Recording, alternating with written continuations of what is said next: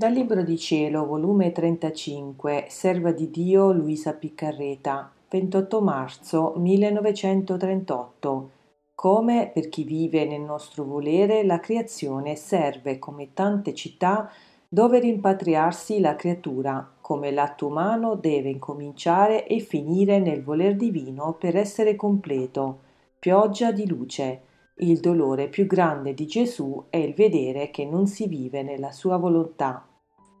La mia povera mente va sempre in cerca degli atti fatti dal voler divino. Mi pare che io li cerco e loro mi aspettano per farsi trovare, perché questi atti sospirano di farsi trovare dalla creatura, per ricevere il suo ti amo, per farsi riconoscere quanto l'amano e l'anima si sente come rimpatriata negli atti del suo creatore e come immersa nel pelago delle gioie e della felicità. Ed il mio sempre amabile Gesù, nel vedermi meravigliata, ripetendo la sua breve visitina, mi ha detto Figlia mia benedetta, siccome l'uomo fu fatto da noi per vivere nel nostro volere, tutti gli atti nostri dovevano servire come tante diverse città o nazioni in cui l'uomo doveva trovare con diritto la sua patria, le diverse città in cui doveva tenere i suoi spassi, le sue gioie,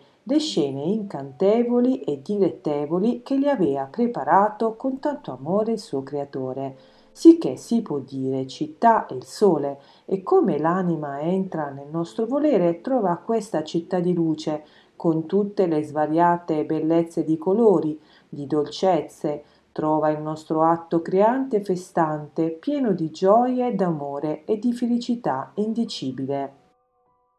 Ed essa si immerge in questi pelaghi di bellezze, di dolcezze, d'amore e gioie, e come patria sua vi fa le sue lunghe passeggiate e si rende padrona dei beni che in essa si trova. Ed oh come noi restiamo contenti nel vedere le nostre opere le nostre città create solo per l'uomo non più deserte ma popolate dai figli nostri perché entrando nel nostro volere trovano la via che li conduce nelle diverse città che abbiamo formato nella creazione. E dove trovano un diletto dove una gioia distinta dove una conoscenza più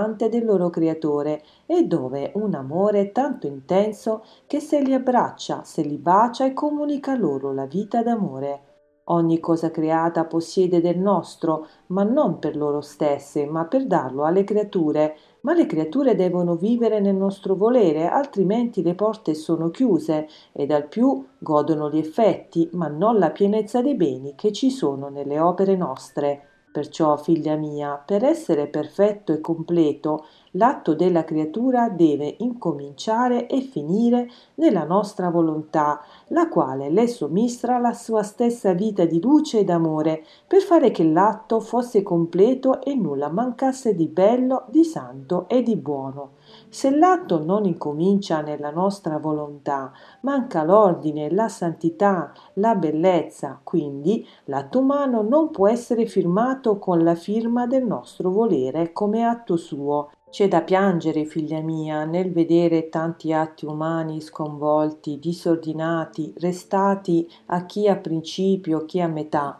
a chi manca un punto, chi un altro, e poi peggio ancora, chi imbrattato di fango, chi di marciume, chi come inzuppato nella colpa che non fanno altro che irritare la nostra giusta giustizia. Perciò senza della nostra volontà non vi può essere bene nella creatura, e se pare che fanno del bene, bene apparente, e siccome manca la sostanza della vita del nostro fiat, non può essere duraturo, e basta che sorge un contrasto, un dispiacere, il bene finisce e sono pentiti d'averlo fatto. Invece tutto ciò che si fa nella mia volontà posseggono fermezza irremovibile ed innanzi ai dispiaceri e contrasti non si arrestano, corrono di più per dare la vita del bene che loro posseggono. Ora tu devi sapere che chi fa i suoi atti nel nostro volere fa atti completi e perfetti, invece chi vive sempre in esso si trova sotto una pioggia continua di luce,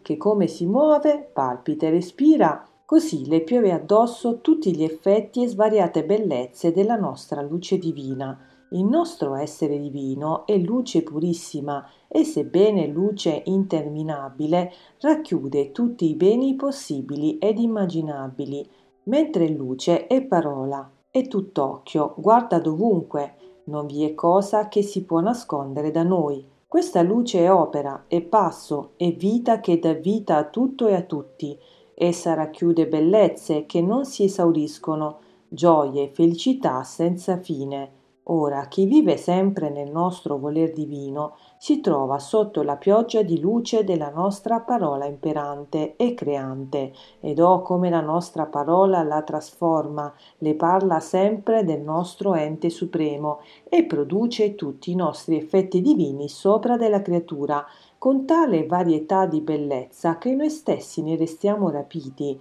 Il nostro sguardo di luce la guarda sempre, il nostro passo corre sempre verso di essa. Le nostre opere con le sue braccia di luce l'abbracciano e se la stringono al seno e tutte le piovono luce per comunicarle il nostro sguardo di luce, le nostre opere e passi di luce sicché chi vive sempre nel nostro volere sta sempre in comunicazione diretta col suo creatore e riceve tutti gli effetti che sa produrre un Dio. Invece chi opera in esso sta in comunicazione con le nostre opere e le sue vengono modellate con le opere nostre. Onde seguivo a rintracciare gli atti della divina volontà e giunta ciò che fece il nostro Signore nella redenzione, uno per uno li baciavo, li adoravo, li benedivo, li ringraziavo e prendendo lo stesso amore con cui Gesù li amava, li amavo anch'io. E Gesù, tutto commosso ed intenerito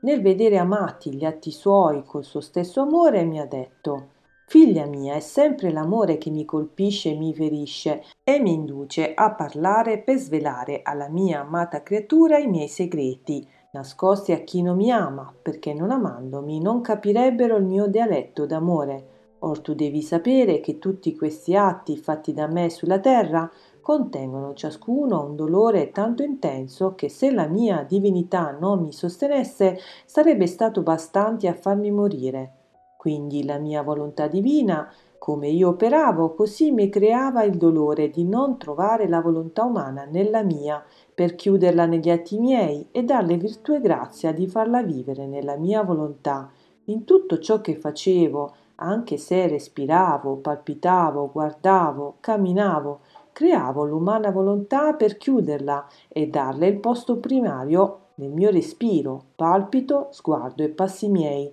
Che dolore, figlia mia, voler dare il bene e non trovare a chi farlo, volerla mettere in luogo sicuro, dove sarebbe stata felice, perché le mie pene, le mie opere, la mia stessa umanità sarebbe stato non solo la sua difesa, ma le avrebbero formato il suo palazzo regio dove l'avrebbero tenuta da regina, ed invece d'essere grata ed ascoltarmi mi scappava dalle mie mani, dalle mie pene, per vivere infelice in mezzo a pericoli nemici, senza nessuno che la difendessero. Che dolore, che dolore! Posso dire che il mio dolore più grande quaggiù, che mi dava morte continua, fu il vedere le creature che non vivevano né facevano la mia volontà, perché mi vedevo che gli atti miei rimanevano senza lo scopo con cui li facevo, senza dar la vita di cui erano investiti, e se non fosse che con la mia onniveggenza vedessi tutti i secoli come atto presente, in cui vedevo i figli miei diletti che doveano vivere nel mio voler divino,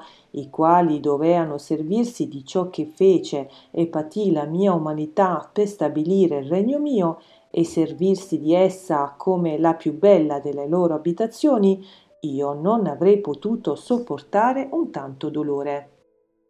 Perciò continuo a rintracciare gli atti miei, i miei passi, le mie pene, per chiedermi che venga a regnare la mia volontà sulla terra, ed il mio dolore si raddolcirà e si cambierà in amore, per abbreviare il tempo, per farla conoscere, amare e regnare, ed io ti terrò come refrigerio mio e come portatrice di balsamo alle mie pene, e quando vedrò gli atti miei e le mie pene inasprite dal dolore che le creature fuggono dalla mia volontà, verrò a rifugiarmi in te, per raddolcirmi ed imbalsamare le mie pene troppo amareggiate dal dolore. Fiat.